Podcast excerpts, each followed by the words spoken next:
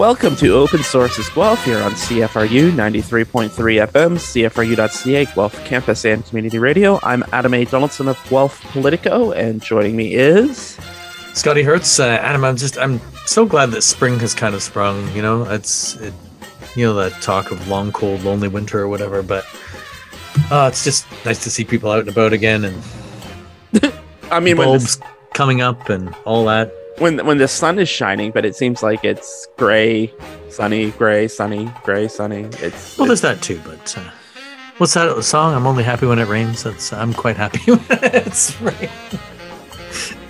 Well, this is not minus twenty, that's a and that's the weather report with Scotty Hertz. Oh boy. Open Sources is the CFRU's political and current affairs discussion show. You can find us here every Thursday at 5 p.m. as we talk about the latest news items from Guelph, Ontario, Canada, and around the world. And we sometimes interview local newsmakers and politicians. This week, though, we're just going to do the news, including COVID 19. We haven't talked about that in a while, but it's getting hard to ignore with the so called sixth wave already here in other parts of the country too, not just Ontario. So, you know, when did we give up?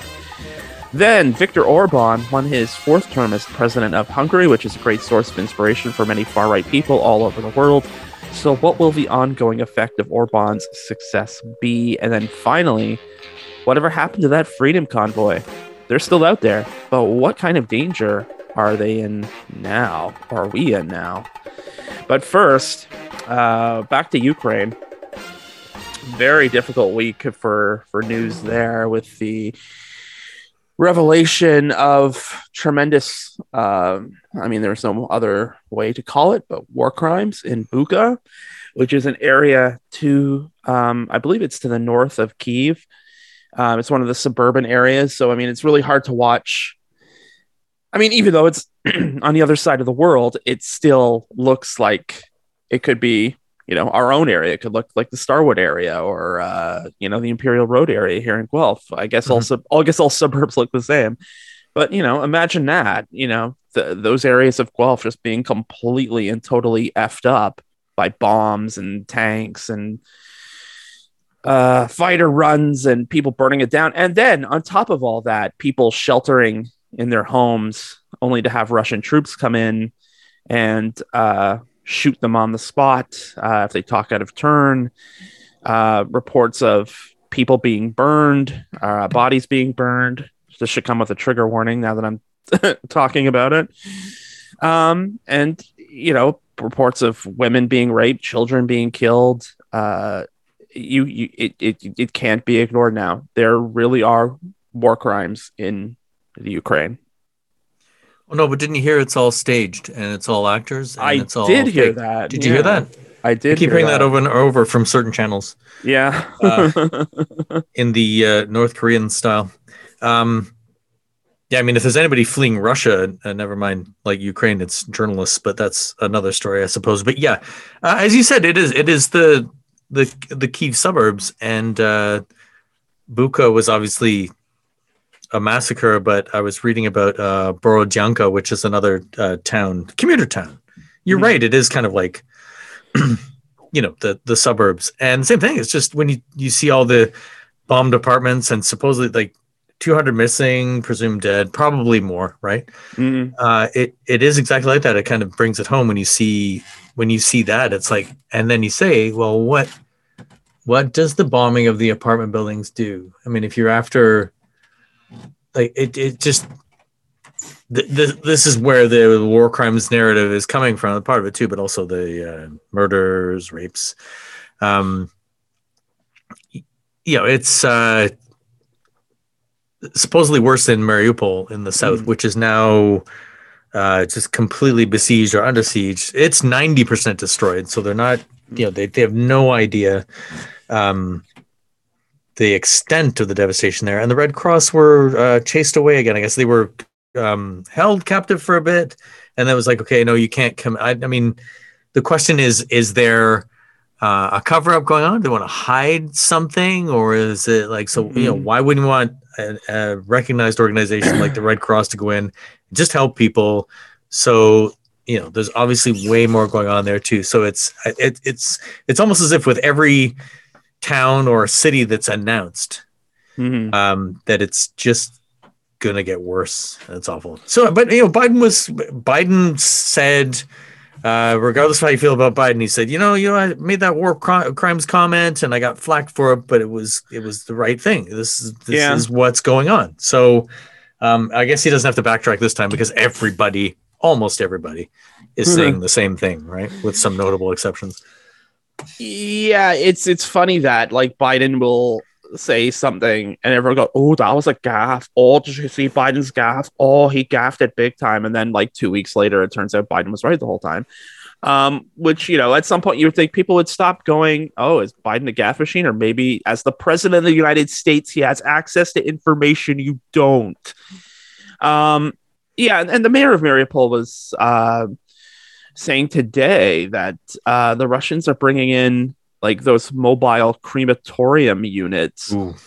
Uh, and I mean, that's kind of unverified, but you got to think, given the international reaction to what happened in Buka, uh, you probably are going to want to start not leaving evidence behind if Yep. it comes to the point where you have to abandon uh, or, or have a strategic retreat or something. So, um, yeah, that's that sounds just sort of malevolent enough to be true. Although, Mhm. again, it's uh, it, I don't think it's been verified. Um, yeah, the, the it, it's it's it's the brazenness of it, right? It's just it's the year 2022. We have satellite images, and there- there's that f- famous satellite image of you know the people of of Buka, like dead bodies on the street. You can see them on satellite images, like commercial satellite images too. It's like you know you can't hide this stuff anymore. Um, even if the world isn't interested in paying attention, there's just too many eyes everywhere, and you have to wonder, you know. To get back to another quote unquote Biden gaffe, you know, when he said it, uh, was it last week or the week before, when he's like, for God's sake, he has to go Oh yeah, yeah. Yeah. because you know at the end of the day that's kind of you know you can't there, there are peace talks of course but you, you know you can't have the leader of a country who committed like these kind of war crimes still sitting there at the end of this and then have him come back to the G20 and have him come back to the the UN General Assembly and that's something Zelensky was getting at when he was talking Mhm. with the UN this week that um, you know you can't you can't have Russia conducting these massive war crimes, uh, basically rubbing the world's face in it, and then um, sit on the Security Council. So, you know, I, I, agree that escalation probably isn't going to help the matter, but there needs to be something more than sanctions. And of course, there were more sanctions announced today, but um, the, the number of tools, sort of like the pre-established tools for all this, are are kind of running out. And if there really is to be an end to this, you know, does how does one kick a country out of the Security Council? Um, and you know, it, it can it be done, and what kind of effect would that have? I mean, that's there's an unanswered question about that, but um, I think though those are conversations that not need to start being had because I think you know, um, going after the money of, of Putin's two daughters um, only gets you so far. Yeah, it's it's there's optics there, I and I guess they've gone after other inner circle people and their mm-hmm. families, and it, unless one of or both or whoever had like denounced dad or you know the mm-hmm. uh, the Kremlin, then I guess they're they're considered fair game. And I mean, Putin's well, just to get back to the Security Council for a second, it just kind of shows the bad design of the UN. One of those things that's, or at least the Security Council, one of those things that seemed like a good idea at the time. Here are the victors from World War II. They'll all have permanent seats on the council. Uh, well, most of them are France, UK, uh, Russia, etc. and then, uh, but also they're all nuclear powers, right? But anyway, Mhm. and then now it's I don't know even know if there's a mechanism to uh, to remove uh, a permanent seat on the UN Security Council.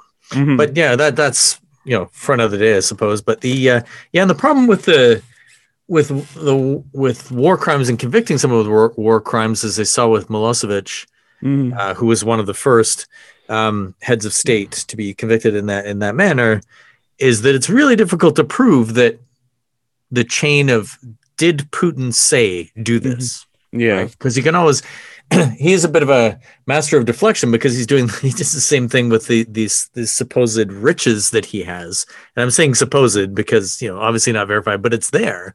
Mm-hmm. It's like where where are they buried? It's like okay, are, are, is it oligarchs? Is it the family of these people that have been sanctioned?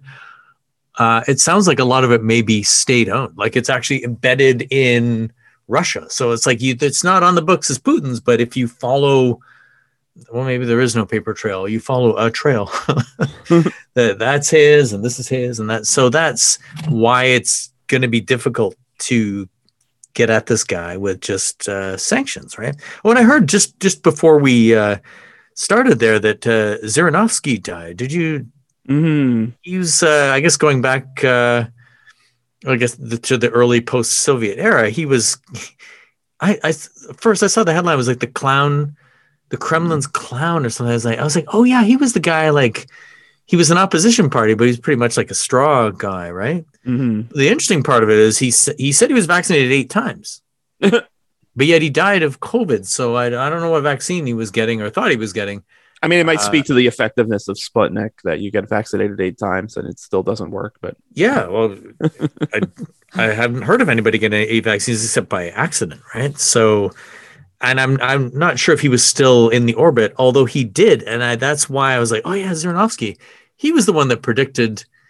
Uh, oh God, I almost said Soviet Union again. Russia invading Ukraine Mhm. uh, almost to the day. So I thought that was interesting. It's like, hmm, I wonder if he had inside information or is he just a bit of a seer? It doesn't matter. He's gone now Mhm. but uh, whether the uh, any alleged riches went he- with him or in his name uh, yet to be seen i suppose right. The, the problem with any kind of war crime thing, and you know, you saw that that call going out. It's like, oh, he's he's got to be put on trial for war crimes. Well, that comes with um, that would come with a little bit more weight if the United States were part of the World Criminal Court. They're not.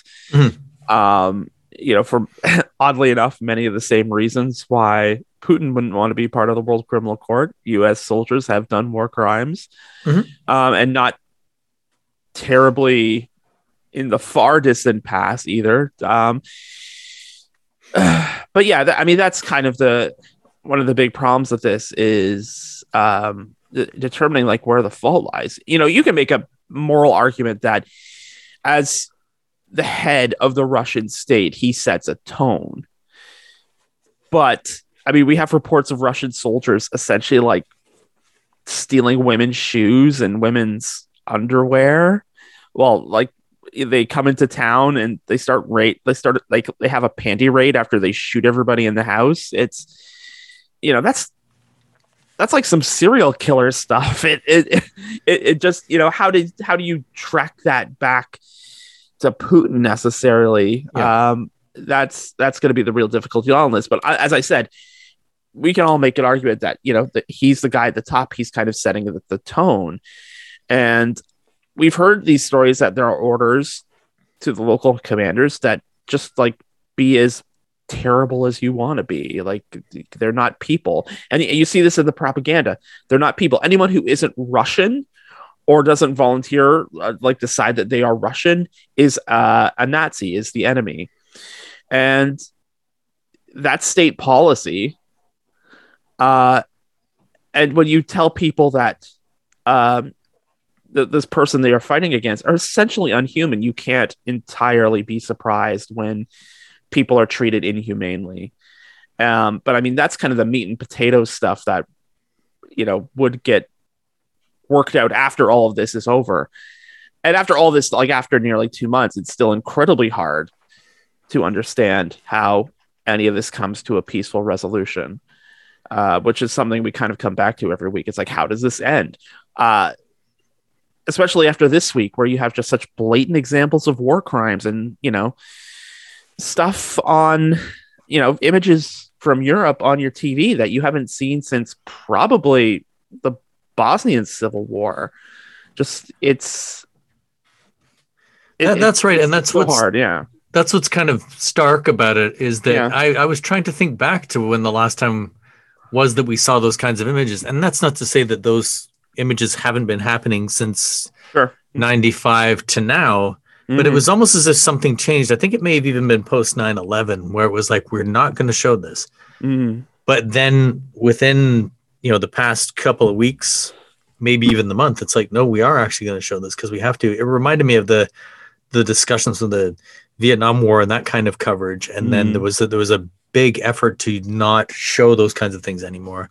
Mhm. So it's almost as if the the news, at least the mainstream, oh, and other too, have reverted back to the way things used to be in terms of presenting the story.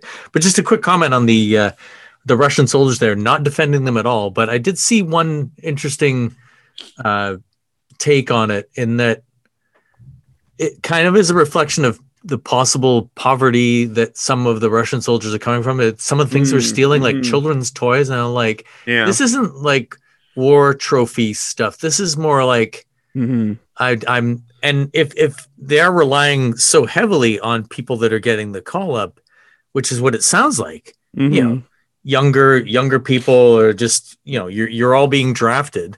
Yeah. Those are the kinds of things that happens, and it sounds like there is going to be another call up of reserves, uh, and uh, as we're seeing that things are shifting to the east. Um, Mhm. So supposedly, two thirds of the forces are, that left um, Kievan area are in Belarus now, and they're they're probably going to be redeployed, and that it's looking like that's going to be the area of concentration, and that's why we've seen the withdrawal from Kiev and suburbs and whatnot. But still, just Yeah. There, I mean, there's also over. There's also the comedy of errors of the withdrawal from Chernobyl, which um, Oh yeah, uh, reports of uh, soldiers leaving that area with radiation sickness because they were digging digging trenches in the red forest, where you know they scraped away the top six feet of the of the, the, the topsoil and then buried it because of the radioactive poisoning in that area. And Now you have you know soldiers um, coming back from the Chernobyl area going, I don't understand. We dug trenches here in World War II, but none of this ever happened then. But you know, it's uh, I mean, when you're in the army, you you follow orders, and I mean that's the that's the the shame of it is at your were- peril. Yeah, yeah. So, I mean, on the one hand, there is a certain kind of comma tragedy element to that is that, you know, they're digging trenches uh, just outside the worst nuclear disaster in human history. And then we're surprised when they had buses full of irradiated soldiers who, I mean, it's not funny because those people are probably like a, you know, they're they're sick for the rest of their lives now. But Well, if they want to switch sides, it seems the Ukrainian uh, military will take every last one of them if they want to change sides. That's no, true enough. yeah. Speaking of switching sides, we have seem to have, uh, in terms of battling the pandemic, switched to the side of who cares because um, the rates are going up. I have heard more than ever the the, the term sixth wave being used this week. Uh, it seems that, uh, and this this was in a Toronto Star article that uh, it seems now more and more everybody knows someone who has COVID um, in the last three weeks, and wouldn't you know it, it was a, almost exactly three weeks ago that the mask mandates were lifted. Uh, hospitalizations went back up over a thousand for the first time since February 26th. On Tuesday, which uh, I mean, hospitalizations are a lagging indicator, so uh, perhaps it should not come as too terribly surprised that almost a little over two weeks after the mask mandates come off, uh, hospitalizations go up. But uh, all eyes are now on the government again, wondering if uh, you know we're going to have to put some restrictions back on, or as the minister of health said uh, on Wednesday, uh, we need to get on with our lives and learn to live with COVID. So cool. Well, and- that's one of those things that has a yes, we do need to get, get on with our lives and learn to live with COVID, but there are ways to do that. And this is not the way. Every time I hear Doug Ford talking about hospital capacity, it's gone from it was 3,000 beds today, ICU beds. Today I heard 3,100. That's all he says when he's asked about this, right? He talks Mhm. about hospital capacity. That's his way of saying that he doesn't give a crap Hmm. about you and whether you get COVID. And we are seeing that. There's everybody knows people now that have had or have COVID right now. The sixth wave is the worst wave so far. What is helping is that people are vaccinated. Now, only, I'd heard the other day that only 47% of Canadians have boosters, even though in most instances, two doses is still considered fully vaccinated. Mm-hmm. So here, here's a PSA for you: get your booster if you haven't yet. Just go and do it, please.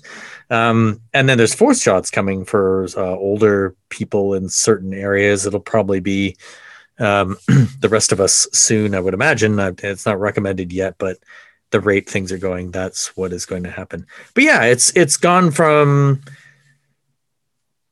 to, uh, you know talk of COVID and Moore has disappeared, and now it's all electric trucks mm. and battery plants, and everybody's in election. It's it's election mode. Yeah, right. It really you can't hide it, and you, Doug can't hide his face when somebody asks him about COVID, and he just the face turns right. you can see it. It's like he's like, oh my god, it's gonna ask me about this, and I'm just gonna go, I'm just gonna mumble something. Blah blah. I mean, even lo- even locally, we had outbreak at the general, right? Mm-hmm. What was it? 53 staff out with COVID.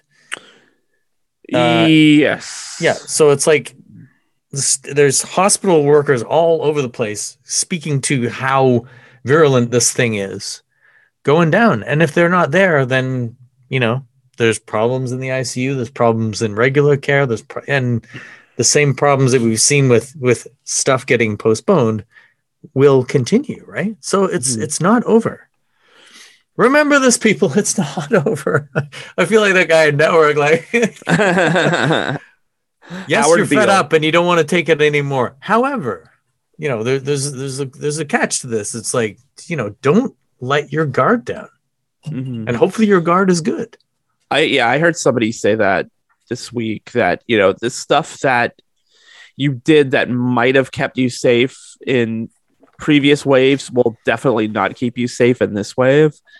Um, so, you know, whether that's you know wearing a cloth mask or you know staying six feet away from people or you know whatever whatever it is you were doing yeah you didn't get COVID before this, but now you, you're probably definitely going to get COVID, which makes things like we still haven't returned to full testing capacity from before December. Um, th- there's practically no surveillance anymore, with the exception of wastewater. I like wastewater isn't a perfect system because I mean, if you think about Wellington, Dufferin, Guelph Public Health, we do wastewater monitoring in Orangeville and Guelph, but I mean, there's still a lot of land in our area that doesn't do wastewater testing.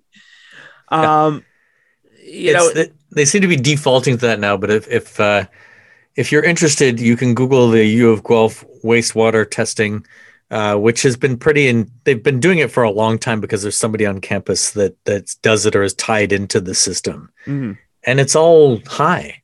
Mm-hmm. It's all high. So every, everyone living on campus, like all all of the residences, are uh, coming in uh, yellow or red, mm-hmm. which means there's lots and lots of COVID there, right? So, and anecdotally, otherwise, everybody on campus seems to be sick. Uh, you know, and yeah. that they live in the community. It's just like, okay, so it's, but we can't measure it. This is the problem. They keep going wastewater. I don't yeah. just mean U of G. It's like the wastewater, the wastewater, the wastewater. You've gotten rid of all of the other things that told us what was going on. Mm-hmm even if you had a system of people rapid testing and checking in and say, "Yep, I've got it too." Yeah. Uh, but you know, we know that these kind of voluntary things, like the app that was supposed to all keep us safe, you don't hear about it anymore. The app, the app. Uh, but getting rid of the testing you know, off the planes, they, that's one thing, right? But it's just any way that we were able to measure what was going on has been pulled. Yeah, it, it's so we don't know. We just know everybody has COVID, right? like, oh, just like assume everybody has COVID. It, you know, yeah. um, yeah, it's uh, that it's you know at the same time you have Dr. Moore, whether he's kind of uh, has voluntarily pulled back. Um, or he's sort of being asked to not be as omnipresent. But you know, they canceled his. He used to do two briefings a week. Um, that's over. Um, I've heard, I've seen some Queens Park reporters on social media say that they've been requesting interviews with him. Uh, those requests get turned down. Uh, you have um, oh, what else? Were I had something else on the top of my head here, but you know, the science table. That's the other thing I was thinking. The science table was essentially disbanded last week. It was Yeah. a it was like a press release. It's like, oh yeah, we're folding the science table into the rest of Public Health Ontario. So we're cutting that off so we can, you know, shut up Dr. Jüni. So he's with his Who is leaving anyway? And I'll miss that guy. like I, I love hearing him, and like, good for him going to Oxford, right? But Dr. it's, uh, Dr. Jüni with his pessimism. But yeah, it's it, it just it- it's not just that um it, in a sense Christine Elliott was right. You know, we have to learn to live with COVID, but we keep doing the things that would make living with we we keep doing the things that should that will make living with COVID harder instead of easier. And one of those things is mask mandates. Again, is it a coincidence? And, you know, you talk to medical professionals, it's like, oh yeah, no, we should have expected a surge after we lift mask mandates. It's like, well, then why did we do it? Um, you know, you can, excuse me. So there's, you know, living proof. I'm sort of living with it too. Um, you can take um, the speed limits off the roads and say, you know what? I think people understand they should drive 40 kilometers an hour in a residential zone. But what would people's reaction to that be? Does that make a lot of sense? to me, it does. like, you know, speed limits are there for a reason. Yes, people know they should drive slow in, in heavily populated areas, not on provincial highways. But um, we still have speed limits everywhere. You know, yeah, Dr. Moore can come out and say, like, yeah, we're lifting mask mandates. I say you should still wear your mask. But of course, as the 21st came, and I was gonna say the almost the immediate reaction, but I don't think it was the immediate reaction. But within a couple of days, everyone was walking around maskless. oh yeah, whether there's So- a mandate in place in your workplace or not, Yeah. uh, it's just people just hear what they want to hear in a lot of cases. It's okay, mask on, Yeah. which will please uh, a group we're going to talk about in a bit. Uh, Cool but- seg- cool segue. Yeah. yeah, a, a segue for a thing that's 15 minutes away. But yeah, Uh, but that's it though. It's like just just oh my goodness, be sensible and wear please wear your mask. Again, another PSA. It seems it seems to work. It's, it's going to be your only defense soon. Yeah. And where the, what is the the recurring advice from the Doctor Jünis of the world is wear the best quality possible mask that you can find. Mm-hmm. Mm-hmm. and then your statistical odds are better. They're still not perfect, but like, why? Why would you not do that? Why would you not follow the science? So Dr. Jünis always like, why?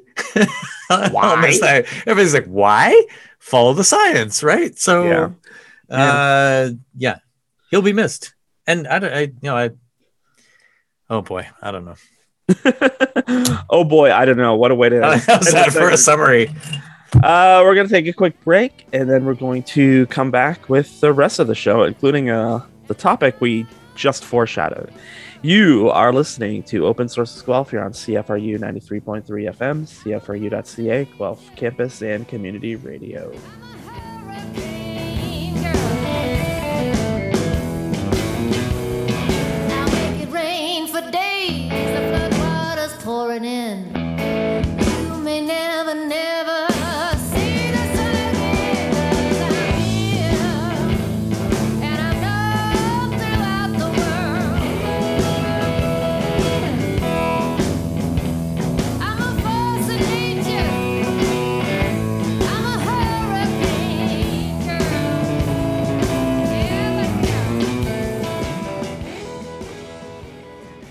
And that was our Royal Cat Records pick of the week. Royal Cat Records 21 Macdonell in downtown Guelph.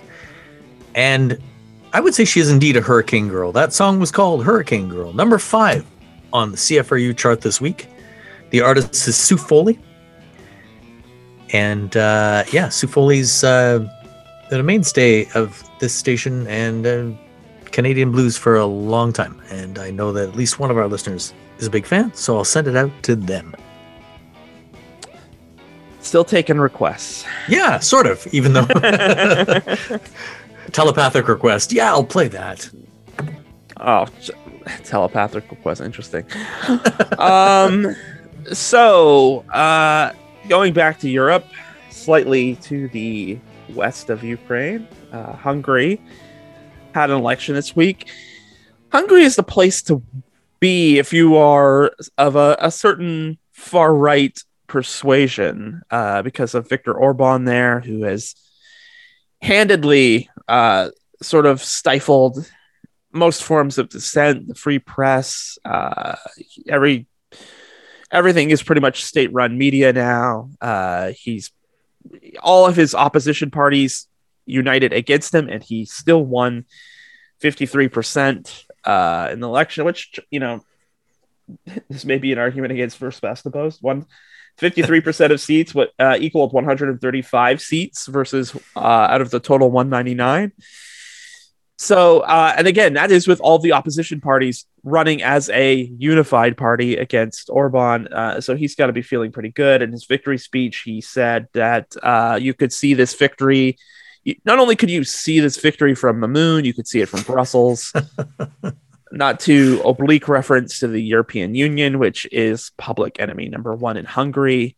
If there is one sort of bright spot of good news in this, uh, a referendum essentially banning anything that you know is accepting and tolerant of LGBTQ plus people in terms of educational materials. There was a referendum to ban all of that. It failed not because people came out and voted against it, but because it didn't get enough votes to um, to it was, a, it was one of those super majority situations. But hey, uh, we'll take take small victories when we get them. But yeah, Orban, um, not the least of which because he was essentially cheating on his behalf through the whole thing, is uh, still the president of Hungary. So um, that is going to make some very nasty people very happy for a little while.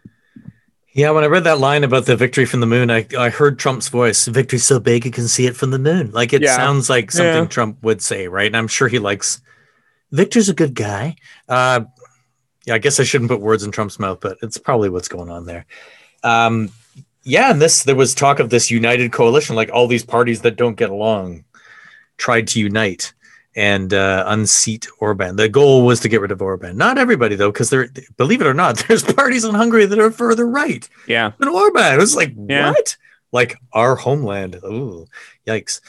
So yeah, that's uh I, I I don't it's not a coalition, but they'll probably, you know, side with uh Orban uh, himself. But he yeah, Orban's one of Orban's comments that he was that this is like a direct quote that he wants to build an illiberal state. Yeah, sort of completely rejecting the, you know, it's seen the EU is seen as a liberal uh, uh, organization, let's say. Although, also this week it was announced about the EU Commission's uh, like triggering uh, sanctions to a degree against Hungary because of its, you know, the the way it's been, let's say the way it has been illiberal. Um, I guess Mhm. there's been some what the EU sees as some violations of the rule of law, right? Mhm. Along the lines of the this referendum on banning certain educational materials that you mentioned you know it's along the lines of my two dads right? Yeah, can't have that in the schools. It's uh, right up ted cruz's alley as well right? Yeah. um No just get racist ted, babies. Yeah, yeah just get ted cruz to talk about your book and your sales will go up 5000% but uh but that's not what's happening in in hungary. And they seem to have a, a divide there as we as we do as we see in other places. Uh to some degree i'm not comparing rural Canada to Orban's people, but it's like the the rural areas of Hungary tend to lean towards Orbanism, let's call it. Mm. But the urban Mhm. centers are the ones where there are lots of voters keep out stuff like um, this referendum, and that's why it failed because people were just saying no, we're we're just not gonna Mhm. I'm not gonna tick the box on that. So that that's where that failed. So it's not a complete uh, loss for the liberal uh, the liberal types, right? Mhm. But uh, but he also he does he doesn't like Zelensky either. Like he's got it in. I guess he's he has to stay kind of sweet with Putin because the, the, of the amount of energy that comes to Hungary from Russia. So he needs to play this balancing act. I mean, he's he's not a um, you know this isn't Belarus level, but it's pretty close. You know, Belarus is a vassal state, but Hungary is kind of like hmm, I better not piss off Yeah. Vladimir Putin, or there may be some problems. well, apparently, there were billboards in Hungary that had Putin and Orban um, sort of side by side and calling Orban Hungary's Putin, which Uh, really? I mean, yeah, it's it's it's kind of bizarre because you're right. They, they, he is trying to have it both ways. Like Hungary has supported some of the uh, EU's um, sanctions, but on the other hand, Orban came out today and said, "Yeah, yeah, I'll pay. I'll pay for Russian gas in rubles. You bet I will." Because you know this is Putin's latest thing. It's like, "Oh, you buy, you buy Russian gas, comrade. I will have to be in rubles. We only take rubles now. If you're an unfriendly country." So, um, Orban, despite probably not being on the list of unfriendly countries, is uh, ready, willing, and able to pay in rubles.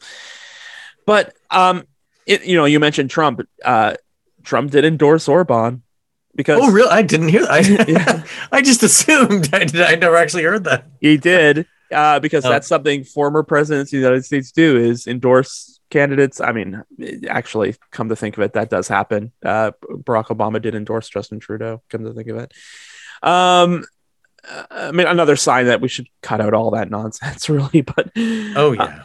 uh, yeah, it's you know, you mentioned the the the our homeland party. Yeah, I think that's kind of the curious thing in all of this is, um, the what's the the Fidesz party um is Orban's party. It you know it, it is pretty far to the right. He was strongly anti-immigrant, and you know there was a, a Vox story in I think 2018 where he was you know he was along the border fence they put up between Yeah. I think it was Kazakhstan and and um and Hungary so that you know migrants couldn't cross and the you know the local police show up and go oh do you have a permit to report and it's like do you have a permit to report like that's crazy but that's like kind of how far things have fallen in this uh self-described illiberal democracy and um I mean, th- and this is like not a, necessarily a new phenomenon either. You know, Hungary. The, I was reading up on the political history of Hungary, like the first um, democratically elected government post Cold War was uh, was a, a political party whose name I can't remember, um, who were strongly Christian nationalist, which sounds pretty far to the right. Um, Hungary did have a socialist government like around the mid aughts, but then uh, there's this tape this, uh, that was leaked with um, the prime minister at the time basically admitting that they had screwed up and they had lied to the people about some policy direction. And now that's what all people think. I mean, it, it's almost like a similar situation to Ontario where people hear NDP and they think of Ray Radies, even though that was like 35 years ago now. Oh, yeah. I Um, love a Rae Day. Right. But anyway. so it's it, there, there's this weird political culture where you know they're far to the right but not too far to the right that there aren't people who can't get to the right of somebody like orban. Um it, it's it's just you know there, there is something really really bizarre going on in hungary. And ideally they would be allowed to sort of like sort out their own stuff except that you have people like Trump and Marine Le Pen and Tucker Carlson and, and like all of these like worst neo-fascist people looking at that and going, boy, that's that's a pretty sweet way to live. Let's bring let's bring some of that over here. Which I'm, yeah. I'm thinking back now. Didn't Tuck, Tucker Carlson do like a week long and yes, he did. Hungary and how great it is? Yeah, which I did not watch. I just only know that from back. File that away in the back of the mind for like for today exactly. Um, yeah, and there's an interesting. It's not even a relationship. The relationship with Ukraine isn't very good, and it's not just because of Putin. It seems, and I didn't know this. There's a there's a minority of 150,000 Hungarians in the Ukraine, and I guess Orban's and other people's take on that is like they're not allowed to uh, learn Hungarian or Mhm. it's it made it, it's probably not as bad as it sounds, but it makes it sound like there can't be Hungarians in Hungary. But it would seem that Mhm. Um, Fidel, Fidesz and um, Orban are very reliant on these people because you can vote, uh, expatriates can vote Mhm. in the election. And there's like 315,000. I think that's just the European number because there, there's definitely um, lots of Hungarians in Canada. Actually, most of the Hungarians I knew growing up were left in 56 after that, the Hungarian Revolution. Different generation, of course. But Mhm. I, I would assume if you were Hungarian at some point, you can still you could still vote. Now, uh, I I don't know if they're all um, voting right or if they even bother at this point. But it's uh, also the Ukrainian ambassador was recalled. This is in the middle of everything that's going on in Ukraine. They've re- they recalled the Ukrainian ambassador to tell him the exact words were "Stop insulting us." Yeah. So I don't know if this is sort of a round, like a backdoor approach. They want to be, you know, stay in Putin's good books by taking jabs at at uh, at Ukraine. But there's quite a few Ukrainians have gone to Hungary that have escaped, right, as refugees. Mhm. So I'm, I'm, you know, I'm not totally. sh- It's not, you know, the majority have gone to Poland, but I'm not sure uh, how that's going. But I did see uh, one report about the uh, not U- Ukrainian, but the students that were the, the black students, Right. black and brown students mostly. Uh, treatment not so good Yeah. um, in Budapest. It's like, no, we're not going to rent you this place. Um, Along those lines. So, you know, that's not to say that isn't happening in Poland either. And there, you know, there is, there are, there's, there's varying degrees of this style of governing, right? Now, Yeah. mind you, Orban, when the, when the three leaders from the surrounding countries went to see um, Zelensky, hmm uh, there for 10 points think back to what they were. Was was it slovenia uh, poland and i don't remember. But uh, it was noted at the time that orban didn't go. Yeah. so it's like is that a bit of a snub? Is it like you know it's hard to say. But like i said if they, you know the oil and gas may dry up if uh, it doesn't stay sweet with um, moscow. Well, that So is that- it and that's too, and, and and you know people like Orban, who are not ruling based on you know facts and data and policy.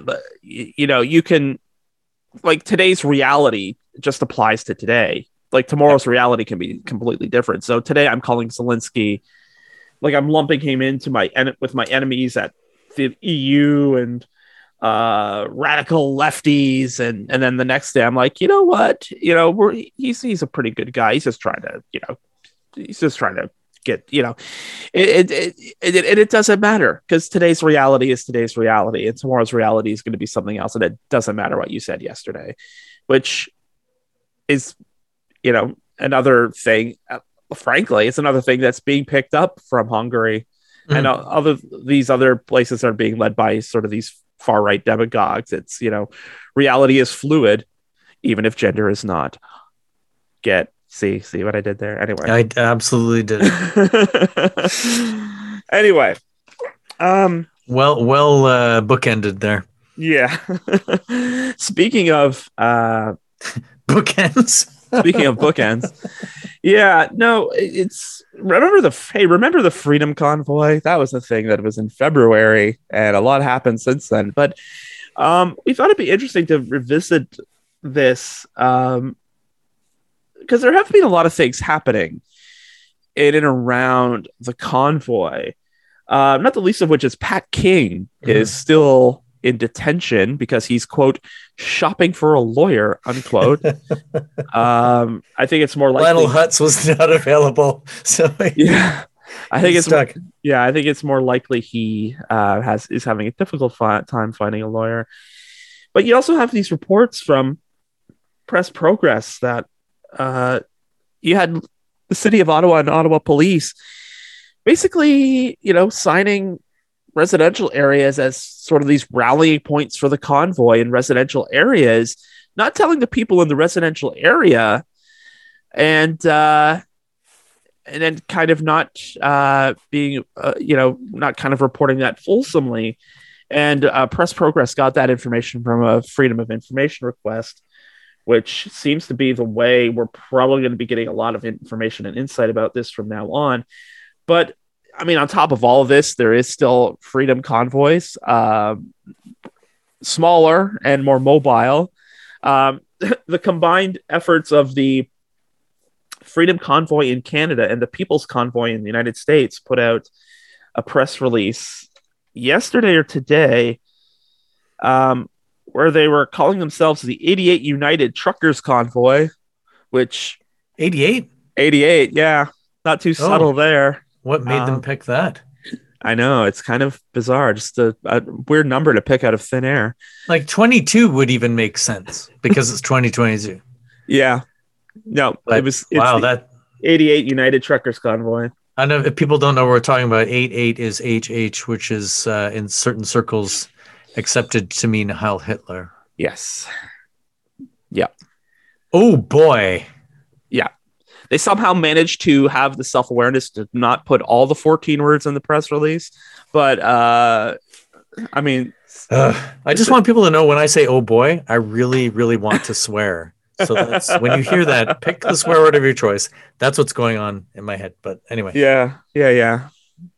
So uh, you know, it's it's not going away, right? I mean, we we talked earlier about how like all the mandates are gone. Essentially, it's a laissez-faire world of of uh, COVID restrictions or living with COVID.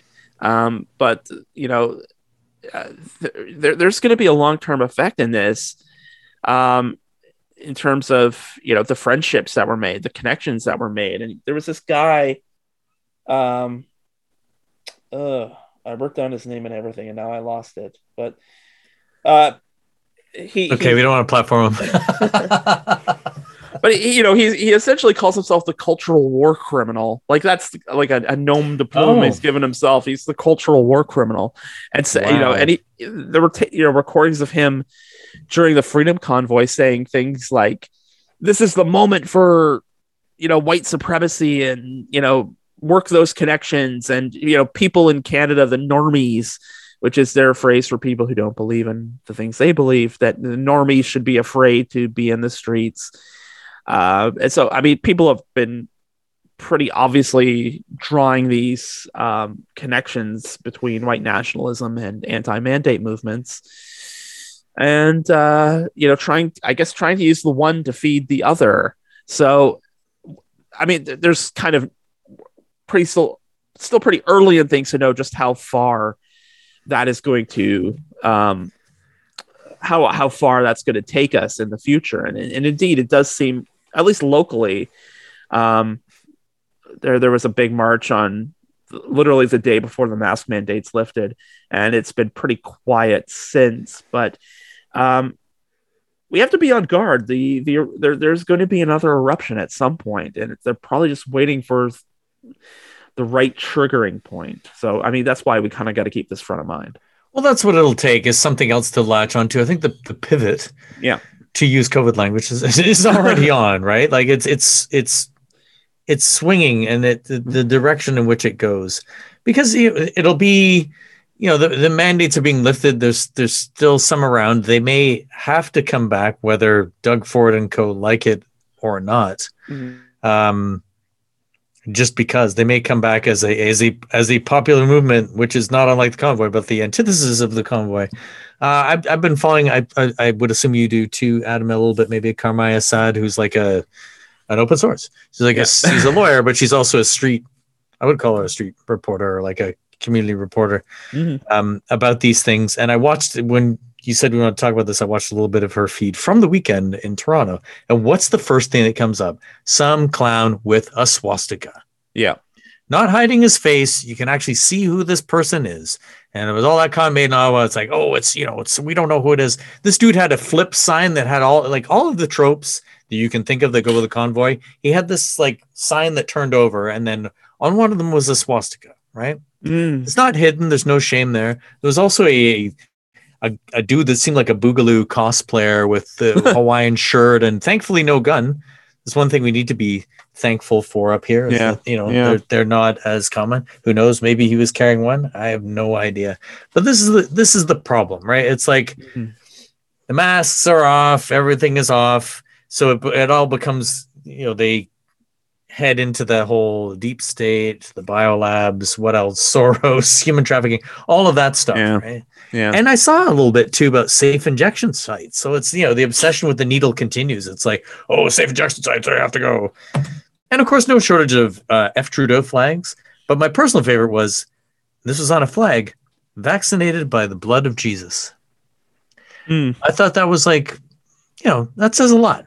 And if that's your belief, you know, go for it, right? But yeah there's a difference between that and the danger zone, right? And I don't mean the COVID danger zone, the danger zone of some dude just walking around the Edward the Seventh statue at the back of Queen's Park there with a swastika because, you know, that and it, that is the kind of thing that used to get like it- I would say in the Toronto that I lived in, mm-hmm. that get you'd get tackled.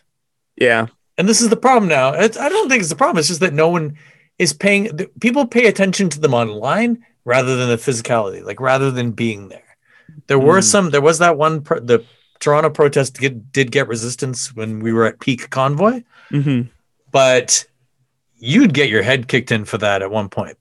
Mm. So who's to say that that isn't going to come back if people weren't so afraid of getting COVID from these plague rats? And yeah, I did say that. But they are free to do what they want to do on a Sunday when you know the only social media is paying attention.